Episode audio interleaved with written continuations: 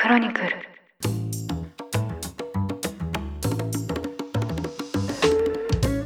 おはようございます。10月20日木曜日ニュースコネクト。あなたと経済をつなぐ5分間。木曜日パーソナリティの新井里奈です。この番組では1日1つ5分間で世界のメガトレンドがわかるニュースを解説していきます。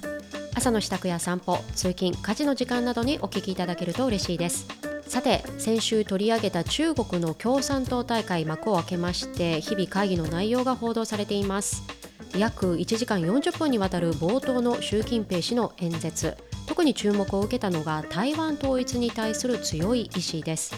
武力行使を放棄しないという発言もですね非常に注視されるところになっています。またゼロコロナ政策の継続についても発言がなされました。こちらは国民の期待からは外れた格好です。またもう一つ興味深いのがこの党大会の開幕前北京市内の高架橋に習近平氏を批判する横断幕が掲げられたということです。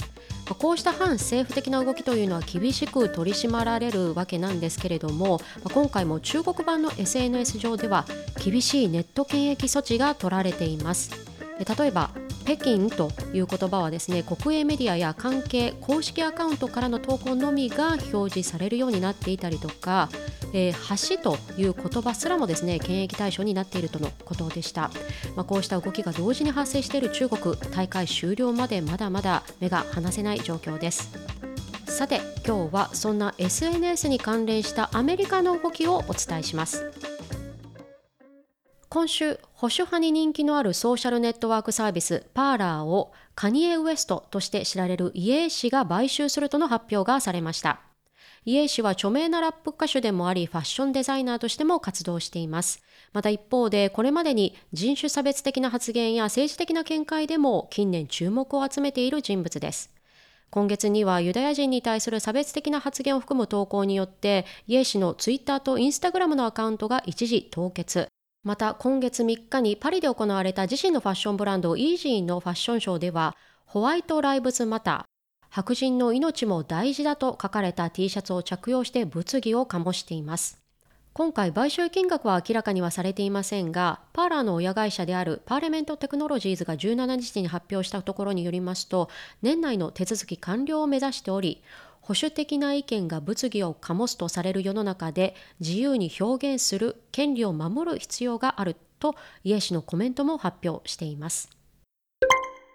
このパーラーですが、2018年に開設された比較的新しい SNS です。表現の自由を売りに、これまでユーザーを獲得してきていますが、特に引きつけているのが、トランプ支持者などを含む保守層のユーザーです。実際2021年1月の米連邦議会襲撃事件ではこのパーラー上に暴力的な内容が多く投稿され対応が不十分だとして一時期 Google と Apple のアプリストアから排除された過去も持っています。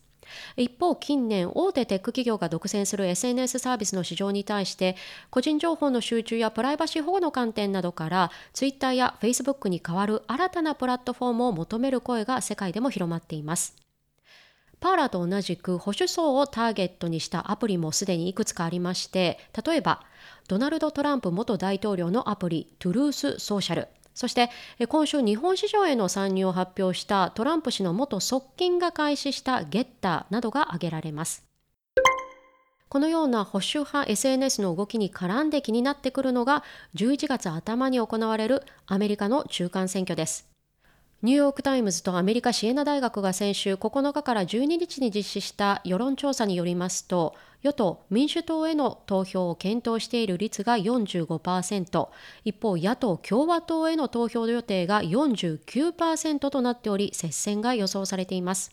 特にアメリカでは歴史的なインフレが続いています。経済的にも打撃を受けている国民の民主党離れが高まっているとも見て取れます。バイデン大統領の支持率も9月の41ポイントから2ポイント低下し、10月は39%。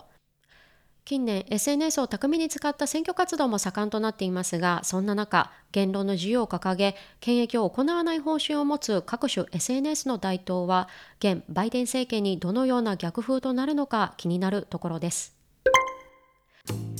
ということで今回は保守派 SNS パーラーの買収についてお伝えしました。でこのニュースコネクトのですね先週日曜日版の放送でも冒頭で SNS との付き合い方という話塩野さんと野村さんの会話でもありました。私も含めてですね一般市民の投稿というのは大きく社会に影響するということはめったにないとは思うんですけれども、まあ、今回買収をするカニエ・ウエスト氏改めイエー氏はですねものすごく影響力のあるインフルエンサーですよね。